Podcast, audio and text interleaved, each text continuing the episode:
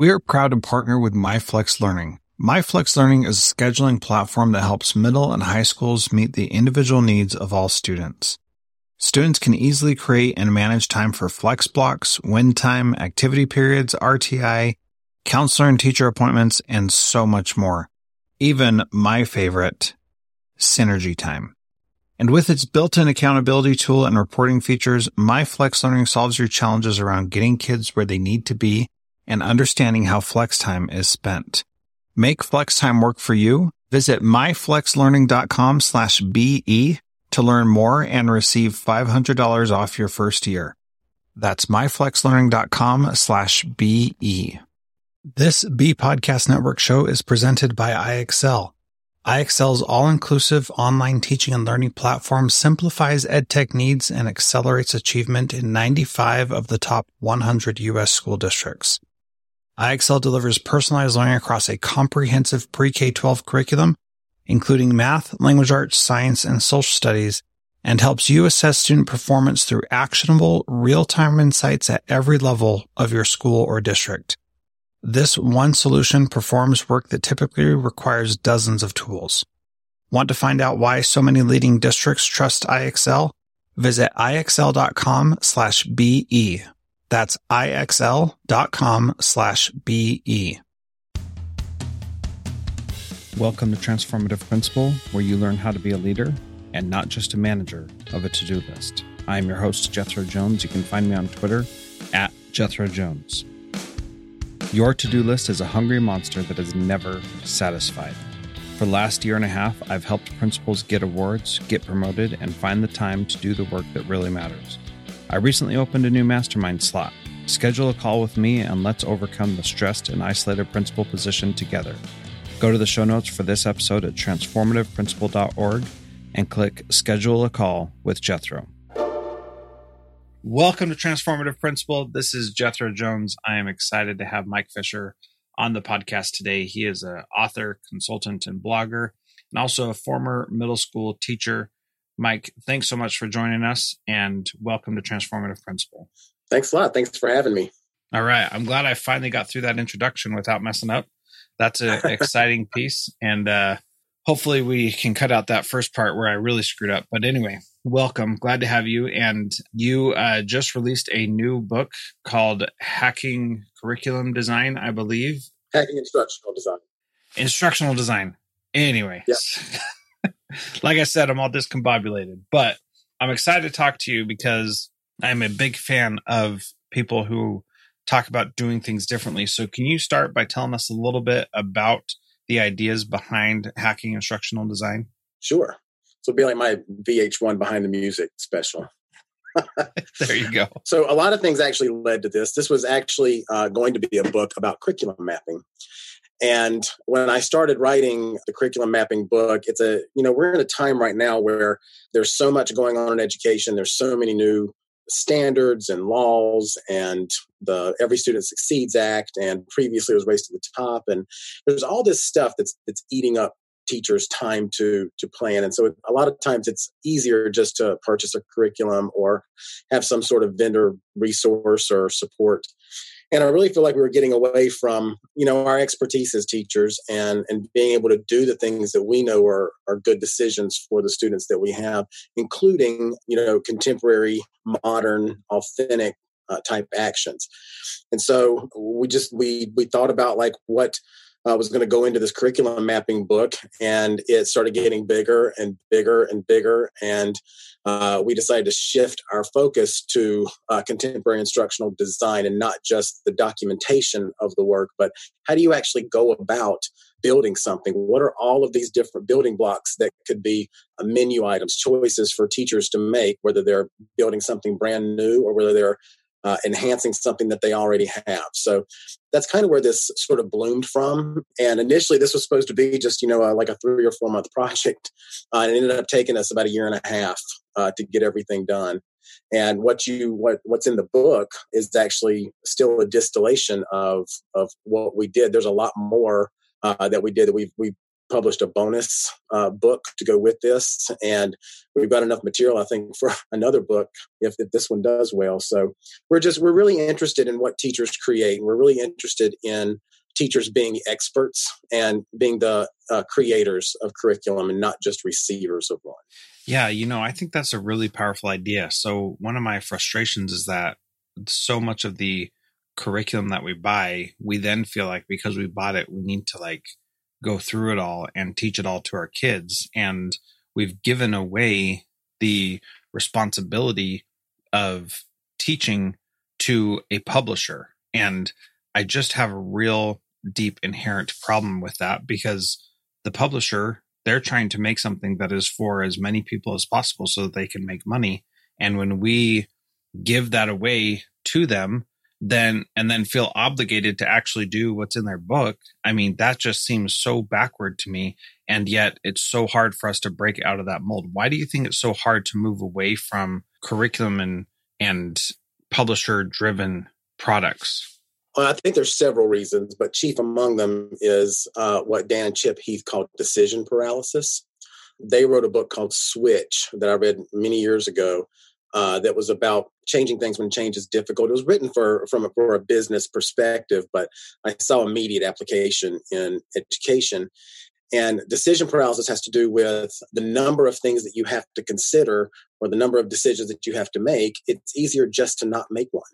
And that's a horrible thing to think about. Um, educators like being in that that zone. Like there's there's so many decisions to make, we can't make one, so let's just buy something.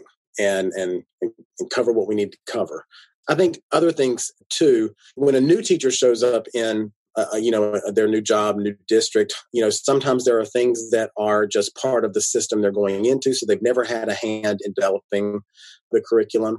Or, you know, it might be a seasoned teacher who, you know, back in the day when they went to college, you know, they prepared their lesson plan for the sake of saying that they did it, but they never really got to the heart of curriculum design and what all the elements are and how well we need to understand the standards, how well we need to design assessments for, you know, integrity and reliability and making sure they're measuring what we intend them to measure.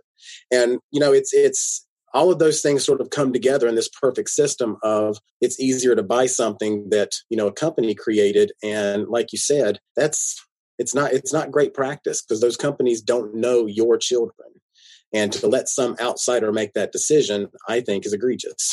I absolutely agree. So let's talk a little bit about what curriculum is, because as I've moved from different district to different district, I've learned that people have different definitions for curriculum. So I'll tell you what my belief is, and then you can feel free to correct me. I believe that curriculum is all the materials that help us teach the standards that the state or, or whatever governing body requires us to teach. Is that a fair summary, or do I need to refine that a little bit? I think that's pretty close. I mean, you have to consider all of the elements. The standards are part of that, the instructional resources, whatever the assessments are, any external assessments like standardized tests, all of those things get wound up in the curriculum. But this, you know, the first word of this book is hacking. So it wouldn't be hacking if we didn't sort of, you know, break this down into manageable things. And so in the book, uh, we actually talk about the curriculum is really uh, boiled down to three big things: the what, the how, and the how well. And that's it. Everything else you add enhances the curriculum, but those are the big pieces. And the, the what comes from the standards. Uh, the how comes from the skills and what the expectations are of the students and what they need to be able to do and any instructional activities that you do. And the how well is the assessments. So standards, content, skills, assessments, the what, the how, the how well. And it really just boils down to those those big things, because we don't want it to be this overwhelming cloud that, you know, teachers can't get through. And so we wanted to try to make it manageable so that teachers could start designing what they're doing. And, you you know, you're in a, in a previous book, I called this uh, sort of a triptych uh, mode. Whenever I was a kid, my parents used to order the Tripticks from triple A. And I actually had to uh, write them to get permission to use uh, their trademark in the book. And they were they're very nice about it.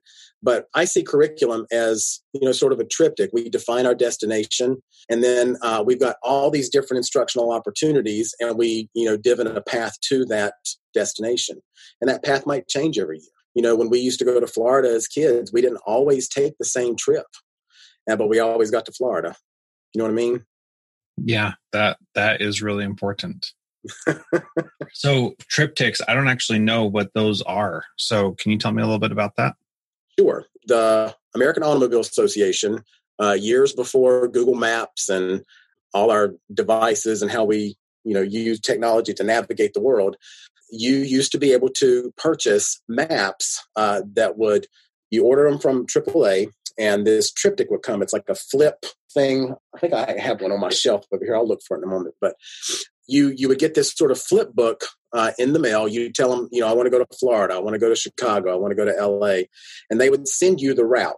But what they would also send you is any construction that was along the way, anywhere that, where there was going to be barriers or impediments to your journey, they laid those out for you.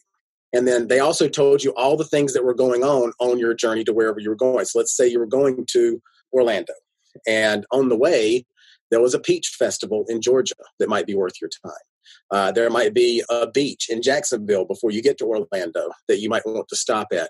They told you all of the really cool destinations, and so you could design a trip that made the journey to get to the destination as much of a part of your vacation as the destination itself.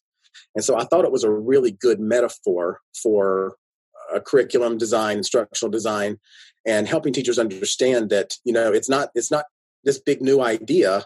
Uh, these ideas have been around a while, and we want to make it palatable enough that, and easy enough that, you know, you can do it yourself. Well, I really appreciate that you brought that piece up, because I think that that is really important, that what the way you get to the destination is as important as actually getting to the destination. I think that's a great, a great metaphor for talking about curriculum and instructional design, because it gives you power as the teacher to say, this is what we value and this is what we want to make sure we're paying attention to. And it's more than just getting a result on an assessment or teaching a particular standard. It's about the experience that the students have in going through that. So can you give us some ideas? Uh, our audience is mostly principals. And so how do principals take these ideas and start encouraging their teachers to approach their instructional design differently? Um, well, one of the big things, and this is early, early on before I knew, you know, what I know now about instructional design. But when I, my first teaching position in Kannapolis, North Carolina, I was under a principal then. His name was Ron Hanbarrier. And then later, um, another principal, Chip Buckle. And one of the things that both of them did very well was encourage collaboration and communication amongst the teachers. And we had, uh, it was just the culture of the building that we met as both a grade level and as a content area, uh, at least once a week and sometimes more, uh, so that we could be on the same page about what each other was doing. And then we can make suggestions about those things. And, you know, as long as there was some collegial dialogue about it, we could take risks and we could try things out. And I think that's what led to me being a better teacher initially, because I, it was just as important to me to have an impact on my students, but to also allow my colleagues to have an impact on me and my teaching. It was almost like a, a learning lab uh, where I'm not I'm not teaching in isolation, and I know what other experiences are for, for teachers in other schools, but, you know, I had a really good experience right at the beginning to create that culture of communication. And that's, that's one of the big sort of uh, umbrellas that we talk about in the book. If you're going to be an instructional designer, you have to be a good communicator. And I think one of the best steps that a principal can take is to encourage collaborative and communicative behaviors um, amongst the staff, so that everybody's talking about this culture of success for all. Yeah, you know, I, I think about a similar experience that I had when I started teaching, and how in the first couple of years, being able to have that communication and freedom to know that I could do what I wanted. So in my first school, I was shown my room and said, those are your literature books over there. And, you know, good luck. And thankfully, I knew better than to just say, all right, I'm going to go through those literature books. And what I found very quickly with my very diverse student population, that those books were not going to be engaging to any of my students. And so I started creating different opportunities for them to learn. And thankfully, I had this innate idea of how education should be that is, you know, aligned with your Tripticks um, advice that, you know, it made it much easier for me to do that. And then my second year, I got reduced in staff from one school to another school. And the second school was just like doing everything right. And it was just amazing to see how when we had a team and we could all get together and talk about how to make things better for kids, not only did it make it better for the kids, but it also made it much better for us as adults to enjoy and engage in teaching in a much more powerful way than we could have done otherwise, which was just awesome for me to start out as a teacher. So while you were talking, I leaned over to my bookcase and I got an example of a triptych here. This one's from New Jersey. You've got the, there's a big map here and it shows you all the different places. It shows the um, route that you might take. And there's some additional material that comes with this that tells you all the different uh, things that are going on, and including like toll locations. Like I, when I was, you know, working on this as a metaphor, I thought, how awesome is it that I know, you know, all these roadblocks ahead of time? Because what happens in a classroom, you know, and, you know, with, with special ed needs, with um, kids getting to the finish line some quicker than others, like this, this triptych is a really good metaphor because it lays out all those potential roadblocks and what you can do to avoid them or get over them. And I just, I love the notion of it. I talk about it all the time. Yeah, that's fantastic. I think that's a, That's a great, great way to look at it. So we want to give teachers a, a culture of co- uh, communication and freedom to do what they need to do. What else should a principal be focusing on to help teachers be successful in this? You know, I, I work with a lot of principals, and when I'm when I'm in their building, you know, there's there's the day-to-day stuff that they have to deal with. You know, they're they're constantly having to think about like parents and uh, working on the you know the the running of the building. And sometimes the their their primary function of being the the learning leader is pushed aside to get other things done. And I think that some of what needs to happen is just to re- hit that sort of refresh button of what's my purpose? And my purpose is to be the learning leader of this this organization, this school. And how can I promote uh, this culture of, you know, loyalty to the learner Uh, in my building? How can I do everything that I can do in my power uh, to um, make this a place of learning, not just teaching, but of, of really valuing the, the learner and the learning that's happening in the building? And I mean, I know the reality of what goes on in schools every day, but I think that if I were, you know, a principal of a school, that I would really try to let that be my lens. Am I doing what's best for kids? Am I doing what's best for learning? And then hopefully everything else will, you know, fall out in the wash. Yeah. Yeah. And honestly, it usually does, because those other things that we feel like we need to get done that we don't actually need to get done, they take care of themselves, or they just, they just don't matter anymore. And, and that's the reality. So one of the uh, chapters in your book is right sizing the work. Can you talk a little bit about that and what that means? Yeah, I'm actually, this is part of my uh, presentation for A S C D in a couple of weeks, which will be over by the time this comes out. But I'm very interested in the notion of students being uh, co-creators of the instructional design, and teachers allowing them some voice and choice in uh, the actions and the, the, you know, the propelling of the, the learning in the classroom. And so right-sizing the work uh, has to do with breaking, you know, the standard or the, the big objective or the assessment down into manageable bits for the teachers. Uh, as much as I want to, uh, to break this down for teachers, I also want teachers to break this down for students. So oftentimes uh, where this came from uh, was when I work with teachers and I work with their curriculum, a lot of times I see learning targets in their curriculum maps or in their curriculum documentation. But the learning target is just the standard statement with the words, I can, in front of it, or students will be able to, you know, ask and answer questions about details and text. So what does that mean for the kid? And so we want to we want to break that down into manageable chunks. So if the kid has to, you know, describe the, uh, in the book, I talk about like properties of plants and animals, like what are their parts? How do those parts keep them alive? You know, the standard might be this one like uh, cohesive, short, efficient sentence about what they have to do, but it might contain like six individual actions. And we want to get teachers talking about what those individual actions are so that they can work with the students to learn those things and master them and, and have high levels of transfer, not just a sort of a rote regurgitation, you know, because it's Friday and we got to take the chapter five test. If we really want them to learn it, then we got to break it down into manageable milestones. So that's what right sizing is all about, manageable milestones. Yeah. And so that, that seems like a, a no-brainer when you explain it how you did. And yet that just doesn't happen. Teachers get so busy with, you know, grading assignments and giving feedback and all that kind of stuff that they, they spend their time doing that instead of planning learning experiences, instead of just regular old lesson plans, right? And so how does this approach help teachers take some of that off their plates so that they're not spending as much time grading? Because I think that is really a whole nother piece that, you know, it's not the purpose here, but how do you design something so that you're not you're not spending hours grading later? So quick example while you think of an answer is, as an English teacher, I gave, you know, we had to write a lot because I wanted kids to be good writers. And I thought at first that I needed to read everything they wrote and grade everything they wrote. And thankfully, I learned very quickly I didn't have the capacity to do that.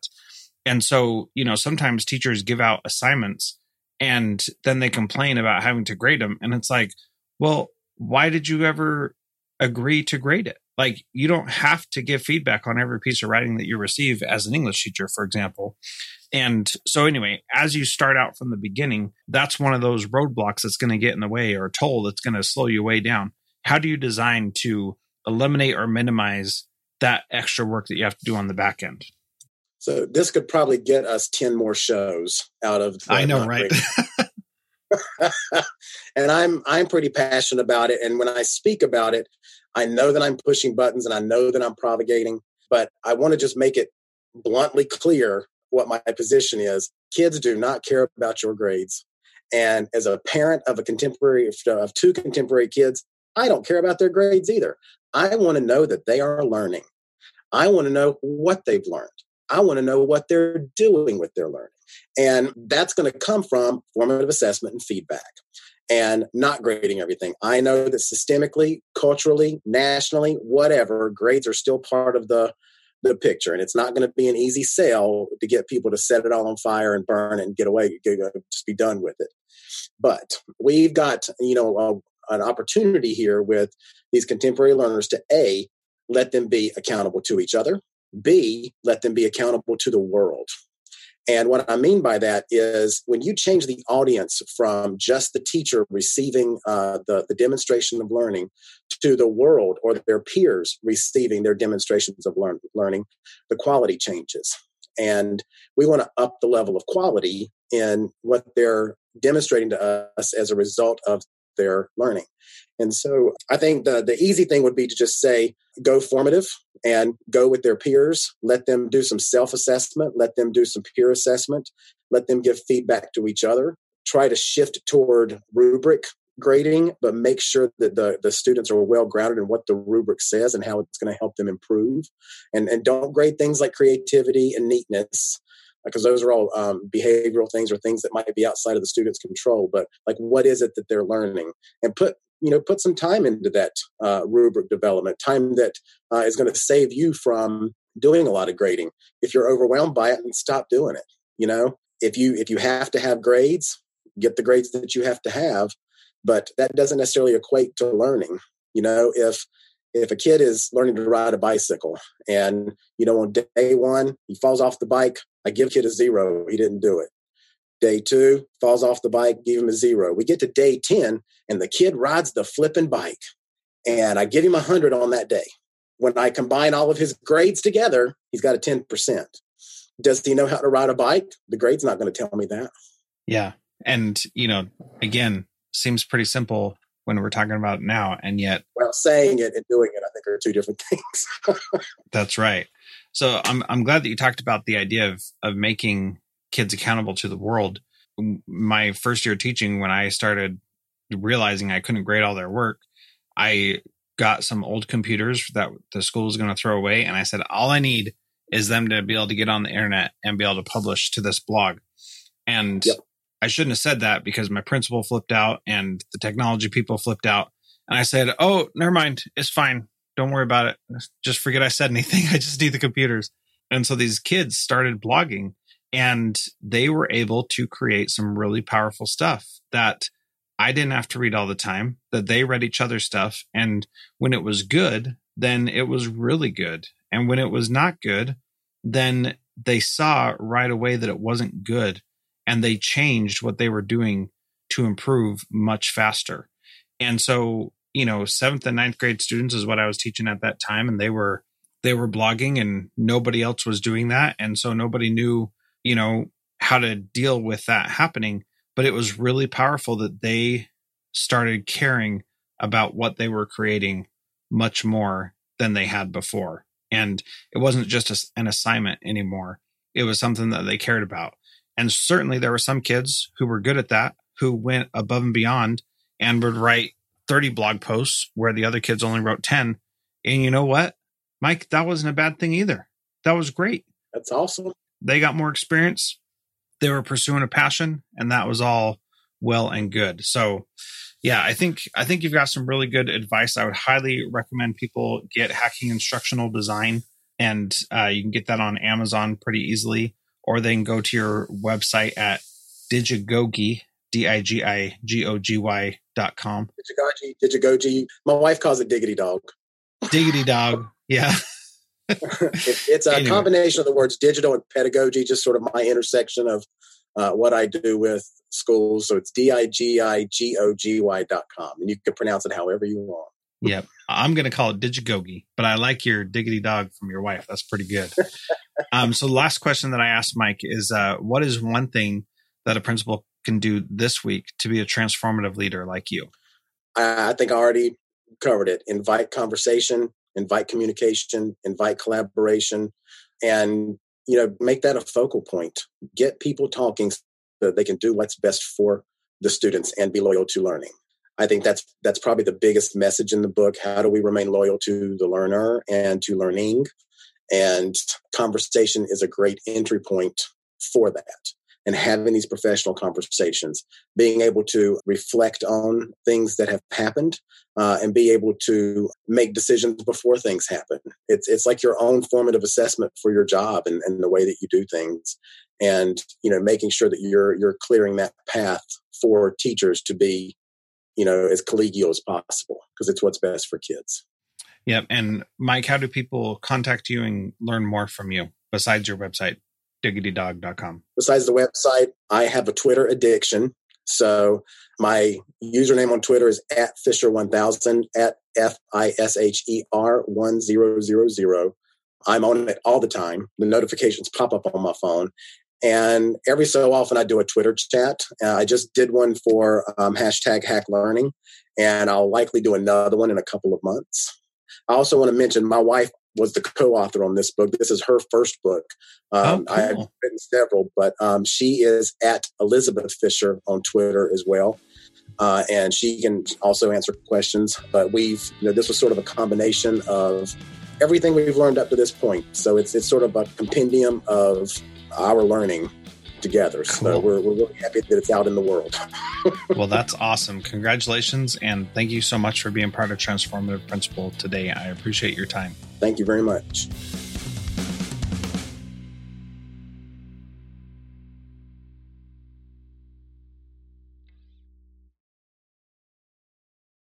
Do you want to simplify your school's technology, save teachers time, improve students' performance on state assessments? You can do it all, but don't waste another minute. Head straight to I X L dot com slash B E to learn how I X L's research-proven teaching and learning platform can help you achieve all these goals. That's I X L dot com slash B E. There are lots of solutions out there for giving students what they need when they need it. But when do they actually do all of those things?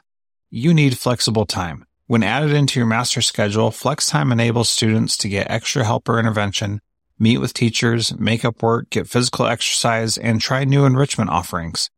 If you're thinking of giving it a try, check out MyFlex Learning, which unlocks the benefits of flexible time without all the headaches you get with it usually. Its intuitive design and S I S integration makes implementation and training a breeze. Make your flex time work for you. Visit myflexlearning dot com slash B E to learn more and receive five hundred dollars off your first year. That's myflexlearning dot com slash B E.